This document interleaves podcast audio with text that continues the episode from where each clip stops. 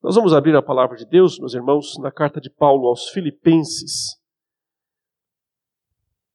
Nós estamos fazendo a exposição nesse momento sem usar a máscara, mas com um bom distanciamento. Os irmãos que acompanham pela televisão eh, não podem ver, mas nós estamos bem distantes dos primeiros bancos aqui, das primeiras pessoas sentadas. O púlpito está bem recuado também, com o objetivo de manter esse distanciamento Vamos abrir então em Filipenses 3 e vamos ler dos versículos 1 até o 11. Filipenses capítulo 3, versos 1 ao 11. Diz assim a palavra de Deus: Quanto ao mais, irmãos meus, alegrai-vos no Senhor. A mim não me desgosta e é segurança para vós outros que eu escreva as mesmas coisas. Acautelai-vos dos cães Acautelai-vos dos maus obreiros, acautelai-vos da falsa circuncisão. Porque nós é que somos a circuncisão. Nós que adoramos a Deus no Espírito e nos gloriamos em Cristo Jesus e não confiamos na carne. Bem que eu poderia confiar também na carne. Se qualquer outro pensa que pode confiar na carne, eu ainda mais. Circuncidado ao oitavo dia, da linhagem de Israel, da tribo de Benjamim, hebreu de hebreus, quanto à lei, fariseu, quanto ao zelo, perseguidor da igreja, quanto à justiça que há na lei, irrepreensível. Mas o que para mim era lucro, isto considerei perda por causa de Cristo. Sim, deveras, considero tudo como perda por causa da sublimidade do conhecimento de Cristo Jesus, meu Senhor, por amor do qual perdi todas as coisas e as considero como refúgio para ganhar a Cristo e ser achado nele, não tendo justiça própria que procede de lei, senão a que é mediante a fé em Cristo, a justiça que procede de Deus, baseada na fé, para o conhecer e o poder da sua ressurreição e a comunhão dos seus sofrimentos, conformando-me com ele na sua morte, para de algum modo alcançar a ressurreição dentre os mortos. Até aí a palavra de Deus. Vamos orar mais uma vez.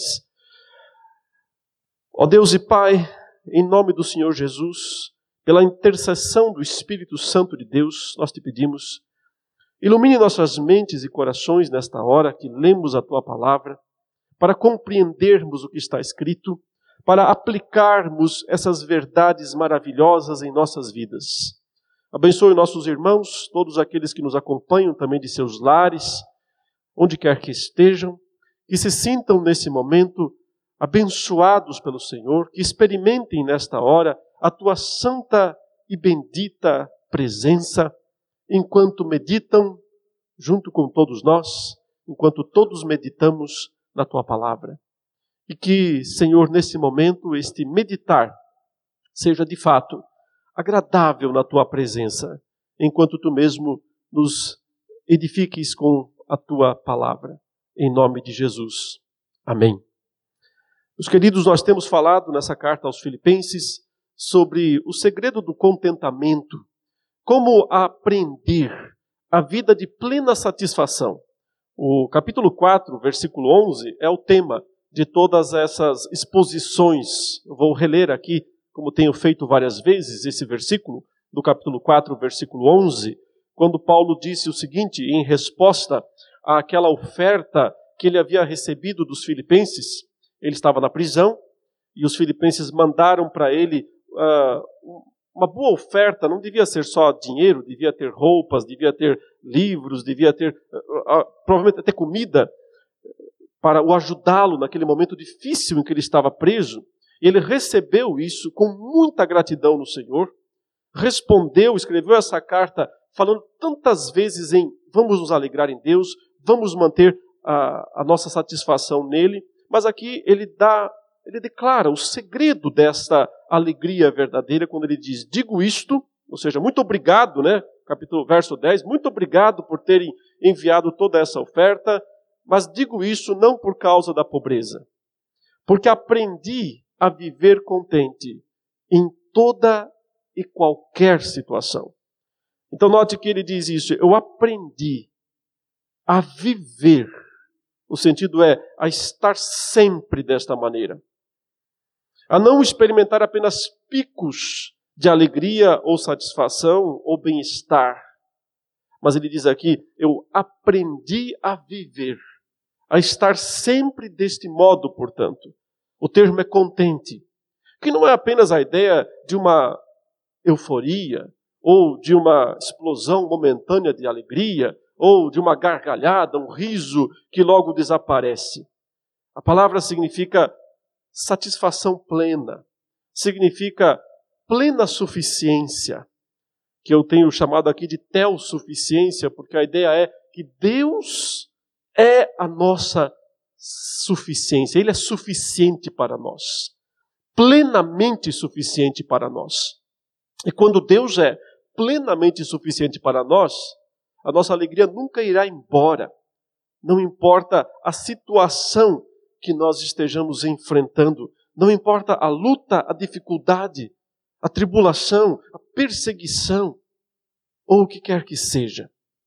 Então voltemos agora aqui ao capítulo 3 e vamos falar, até porque os nossos, nossas mensagens agora têm que ser um pouco mais curtas, que nós precisamos terminar dentro de um horário programado, mas observem, eu vou, não vou expor todos esses 11 versículos, farei isso num outro momento, mas eu quero principalmente falar sobre o, o começo desta, desse texto, não os versos, não o verso 1, que eu também já falei num outro momento, na, na semana passada, ou anterior, mas aqui entre os versículos 2 e principalmente até o 6, eu quero falar sobre aquilo que rouba este contentamento, aquilo que faz com que nós o percamos realmente. O apóstolo Paulo aqui nos lista algumas coisas que ele diz que nós temos que ter cuidado. Note essa primeira palavra no versículo 2: acautelai-vos, tomem cuidado. É uma palavra muito forte. Inclusive, o termo né, na língua original é prestem atenção, cuidado, perigo. É quase como aquelas placas é, de trânsito bem sinalizadas uh, anunciando: tem um acidente aí na frente, tem um grande risco aí na frente. Diminua a velocidade, tome cuidado, porque se você continuar nessa velocidade, você vai correr um sério risco. Quando Paulo usa esse termo aqui, tomem cuidado. Quer dizer, fiquem atentos, isso aqui é perigo, isso aqui é perigoso, é extremamente perigoso. E o que é que ele, com o que, é que ele nos manda tomar cuidado?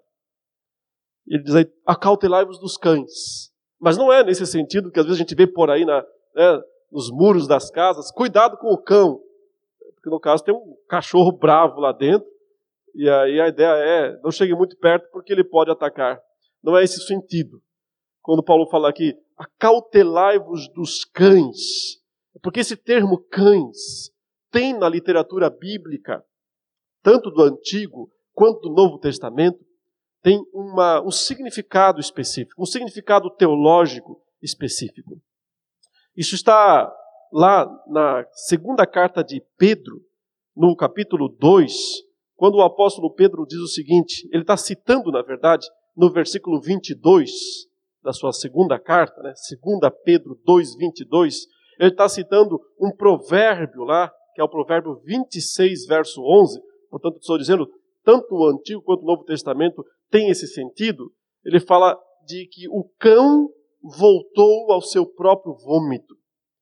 Então, quando o Novo Testamento usa essa expressão, cuidado com os cães, está falando de pessoas que retrocedem, de pessoas que, por um momento, por um tempo, vivem a fé, vivem relativamente piedosamente, mas depois de um tempo elas retrocedem, elas voltam às velhas práticas pecaminosas, com muito mais ênfase, porque a ideia é essa: o cachorro, né, o cão, ele vomitou, e aí daqui a pouco ele sai, daqui a pouco ele volta a comer aquilo que ele vomitou.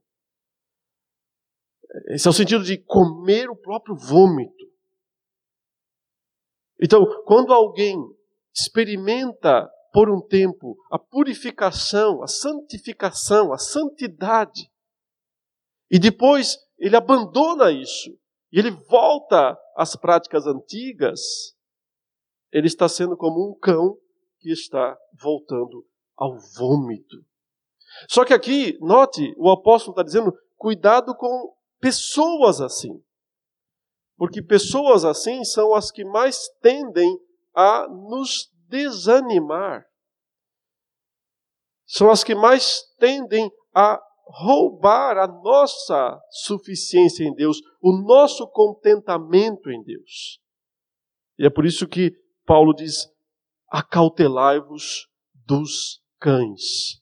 Cuidado com aquelas pessoas que estão sempre voltando para trás, que estão sempre desistindo, né? desistindo da vida cristã, sempre desistindo, ou vão, voltam, vão, voltam, e nunca permanecem, não só porque elas são exemplos ruins, terríveis para nós, porque nos incentivam, de certa forma, a isso também, a essa inconstância, como também porque, frequentemente, elas nos causam grande tristeza, especialmente quando são pessoas próximas, evidentemente.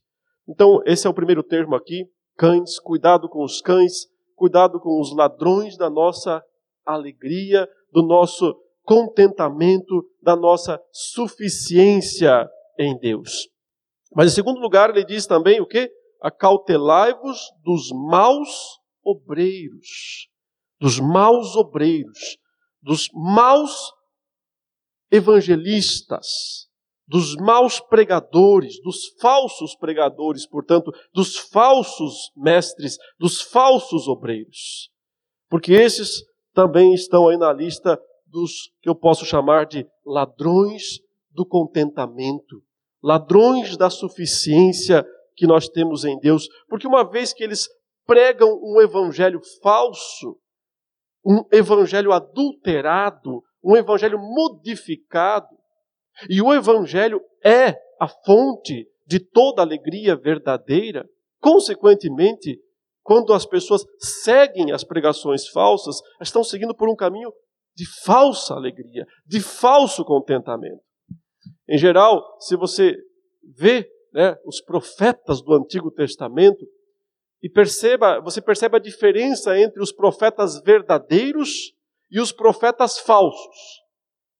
E qual é basicamente né, a diferença entre os profetas verdadeiros e os profetas falsos. Claro que tem a ver com os verdadeiros foram chamados por Deus, Deus os chamou, Deus né, os capacitou a fazer a obra, a fazer a missão. Sim, mas eu estou falando do que falam, do que eles proclamavam, do que eles anunciavam. E qual era a diferença? A diferença é que, em geral, os profetas verdadeiros não tinham mensagens muito divertidas. Não tinham mensagens muito cheias de satisfação para os ouvintes.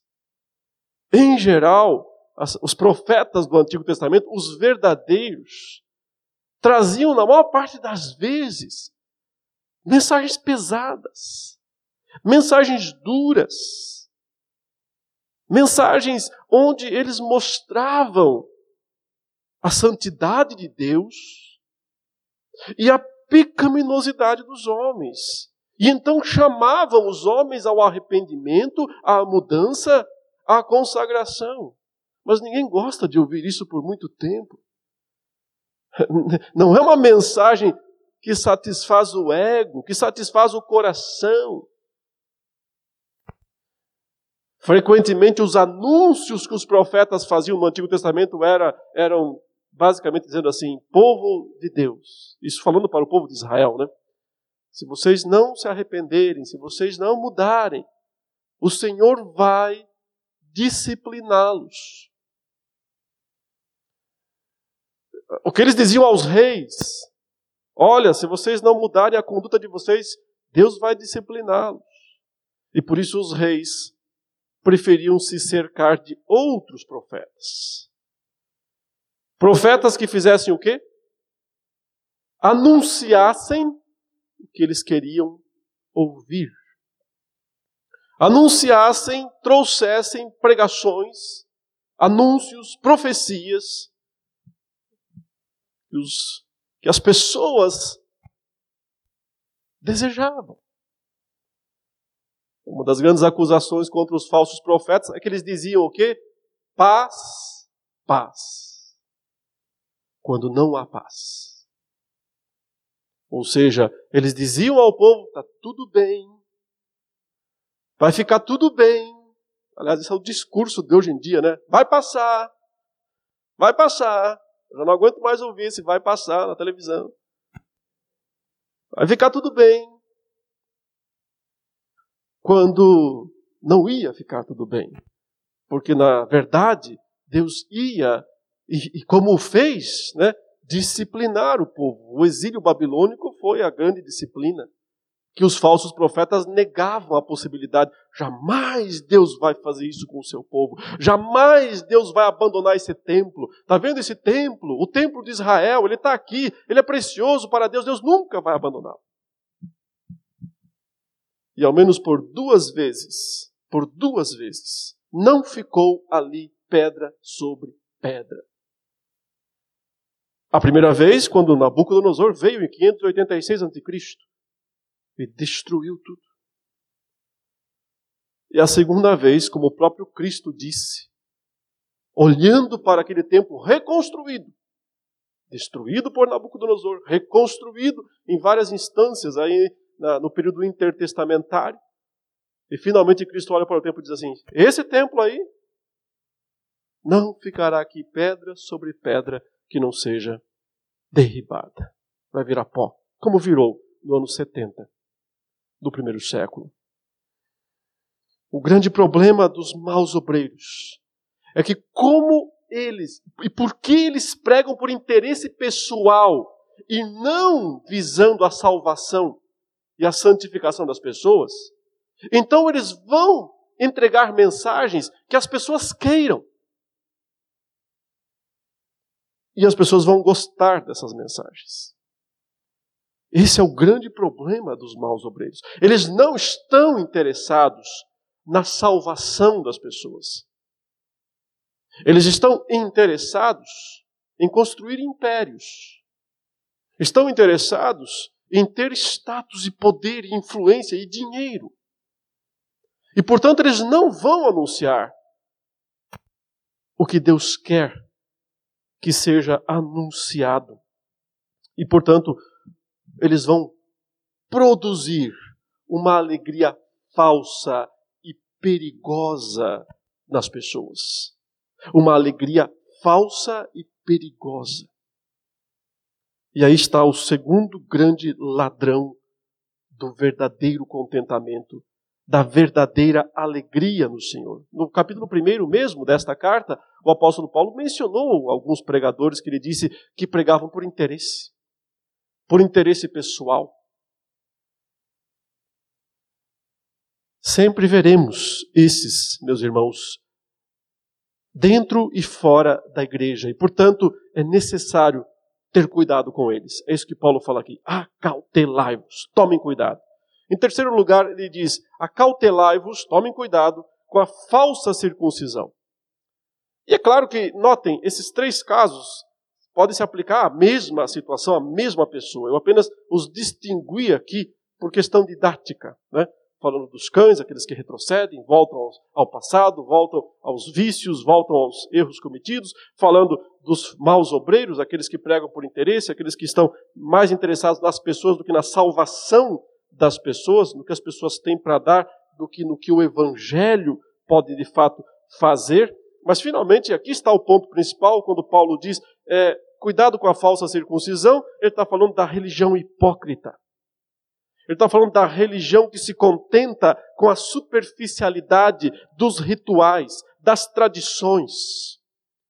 Porque era exatamente isso o que os fariseus valorizavam: os rituais. Eles não estavam preocupados com o coração da lei, estavam preocupados com a forma da lei. Ou seja, se externamente parecia que estava correto, era suficiente para eles. Não para Cristo. Para Cristo isso nunca foi suficiente, porque para Cristo o que importa não é um ritual externo, e sim um coração transformado, um coração mudado pela palavra de Deus e pelo Espírito de Deus. A ênfase que a gente vê nos primeiros, no primeiro século, nesse ritual da circuncisão, que era uma espécie de, para muitos, né, uma condição sem a qual não havia salvação, inclusive. Quando a igreja começa a se abrir para o mundo estrangeiro, para o mundo gentil, através de Paulo, principalmente, que é o grande pregador dos gentios, aqueles judeus convertidos, eles entendem que é preciso impor sobre os novos convertidos estrangeiros o ritual judaico da circuncisão. E ao fazer isso, eles estão impondo, segundo o apóstolo Paulo aqui, né, uma carga desnecessária e inútil. Desnecessária e inútil porque ela, o problema dela é justamente que coloca a confiança da pessoa num mero ritual e não no Cristo que foi ele sim, vamos para usar essa expressão tão terrível, né? Porque a circuncisão era cortar na carne. Quem foi cortado, literalmente, né? Na cruz do Calvário? Quem foi ferido? Quem foi despojado do corpo?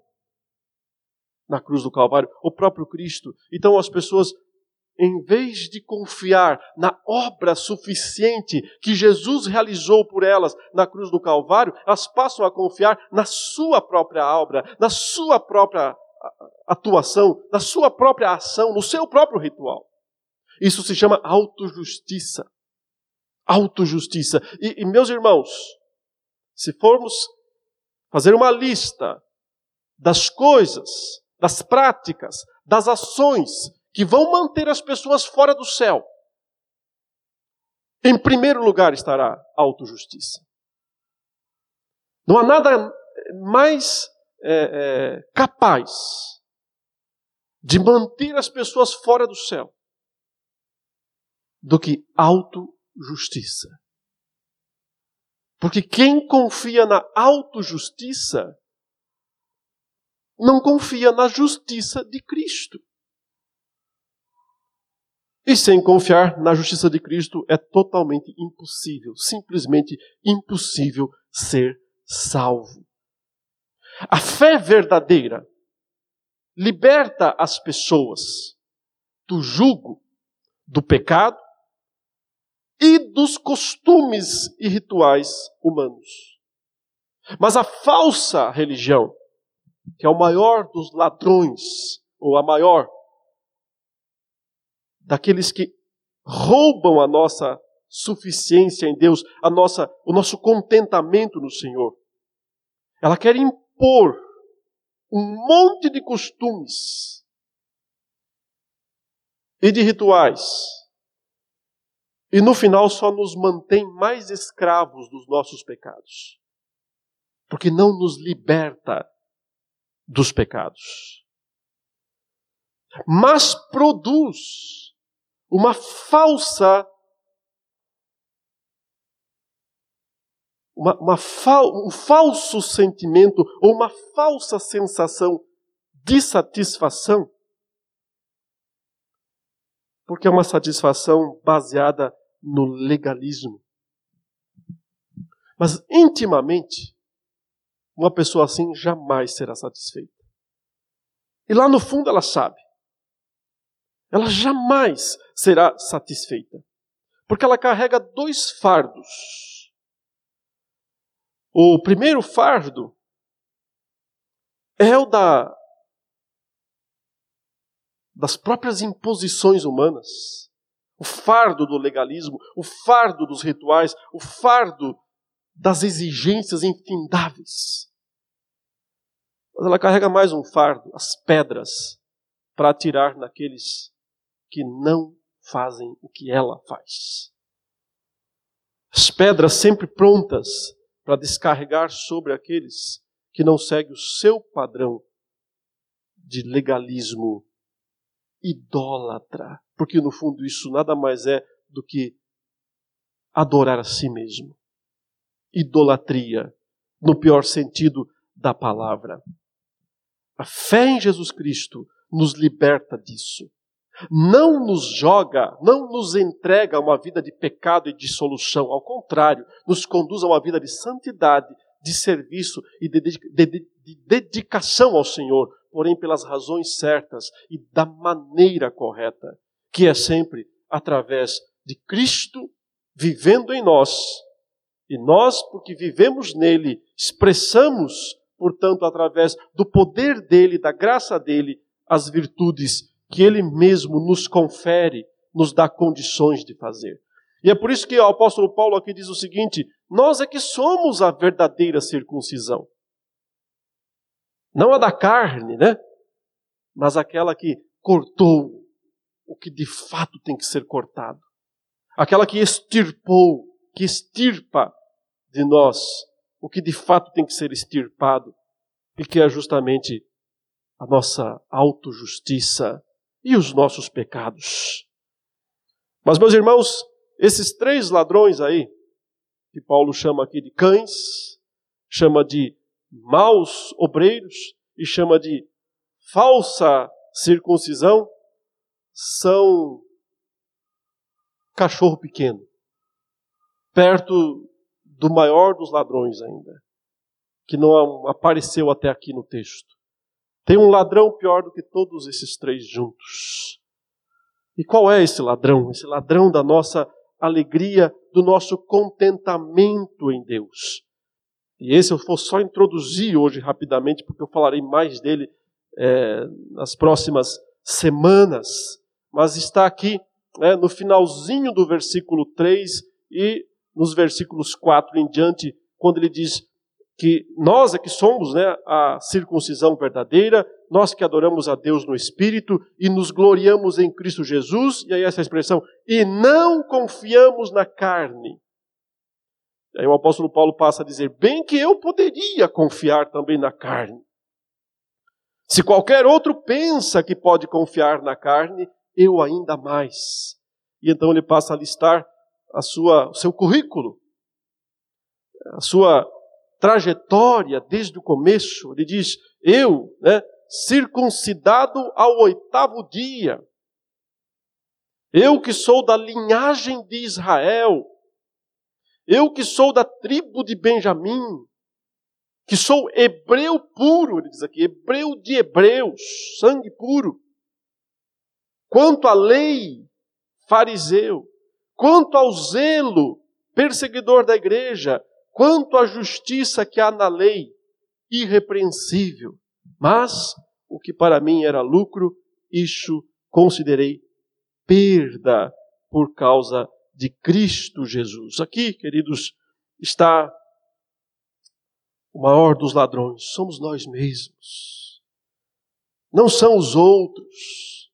Os outros são ladrões também, mas os, o pior ladrão, o pior ladrão da nossa do nosso contentamento, da nossa alegria no Senhor, somos nós mesmos. Quando temos visões equivocadas a respeito de nós mesmos, visões equivocadas a respeito do que é prioridade na nossa vida. Veja que aqui o apóstolo Paulo está mostrando como a sua lista de prioridades se inverteu depois de um tempo. Mas antes, o que lhe trazia satisfação, o que lhe trazia confiança, ele diz, né? Eram as coisas supérfluas. E não há nada que possa destruir mais a nossa alegria, o nosso contentamento, a nossa suficiência em Deus, do que colocar no topo das nossas prioridades as coisas supérfluas e na base as essenciais. No topo ou na frente, as coisas temporárias. Em último lugar, as eternas. Colocar como objetivo máximo as coisas visíveis, como diz Paulo, e deixar as invisíveis, que são as eternas, lá para o final. É, Paulo está falando aqui da sua própria vida, da sua trajetória e daquilo que antes de conhecer a Cristo ele achava que tinha valor porque as expressões aqui apontam para valor e falta de valor o tempo todo. O que era lucro, agora é perda. O que era precioso não vale nada. Portanto, ele está falando daquilo que nós valorizamos, daquilo que nós atribuímos valor, aquilo que nós consideramos como mais precioso. Cristo disse isso também. Onde está o teu tesouro? Ele perguntava. Ele, ele, ele admoestava. Qual é o seu tesouro? Porque onde estiver o, o, o teu tesouro, aí estará também, Jesus dizia, o teu coração. Especialmente, Paulo está falando aqui do seu status, do seu nascimento, da sua estirpe religiosa, racial. Os judeus e, e todas as pessoas naqueles dias valorizavam muito essas coisas. Mas para Deus elas não valem nada. Paulo se apegava àquelas coisas no passado como um modo de manter sua justiça própria esse senso de autojustiça, ou seja, as coisas que eu faço é que são as certas. E como eu disse, autojustiça é sem dúvida o sentimento que vem em primeiro lugar na lista das atitudes que mantém uma pessoa fora do céu. Mas quando ele entendeu que aquelas coisas não valiam nada, ele passou a dar os, os devidos nomes ele, ele passou a, a, a dar os devidos títulos. E não são títulos bonitos.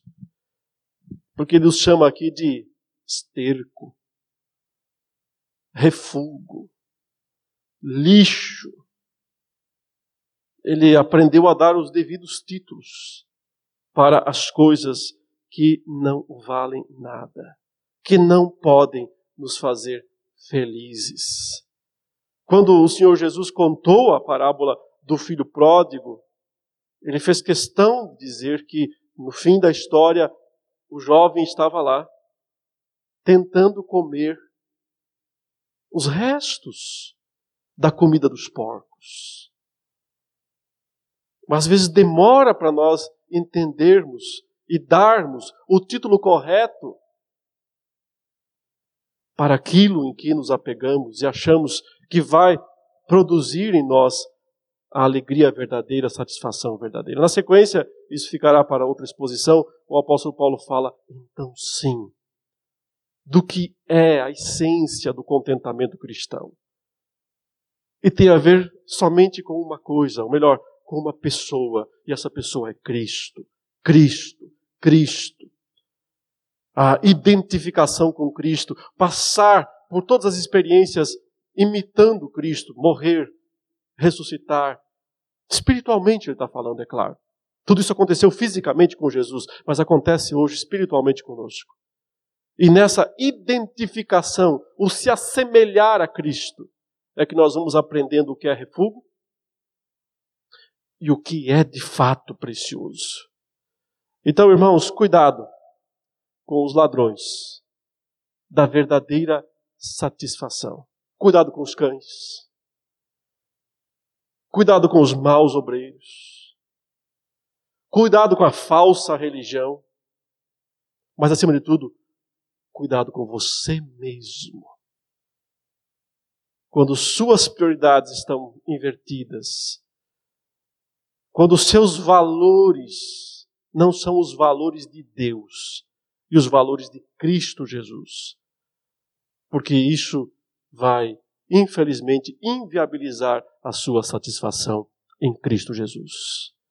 Vamos orar e em seguida cantar o último cântico deste culto nesta manhã. Ó Senhor Deus e Pai, te louvamos, te bendizemos pela tua imensa graça e misericórdia. E te pedimos, Senhor, que tu nos permita experimentar uma vida de sabedoria, uma vida de atenção, de cuidado, como aqui nós lemos neste texto, com tudo aquilo que é ameaça à nossa verdadeira vida espiritual e à nossa satisfação em Cristo Jesus. Permita que aprendamos, de fato, este caminho do contentamento, este caminho da plena satisfação, para que, como Paulo, possamos dizer também, aprendemos a viver contente em toda e qualquer situação. Abençoe o teu povo nesta manhã, os que estão presentes aqui e todos aqueles que nos acompanham online. que igualmente sejam alvos da tua misericórdia, da tua graça e da tua paz. Nós te pedimos isso em nome do Senhor Jesus. Amém.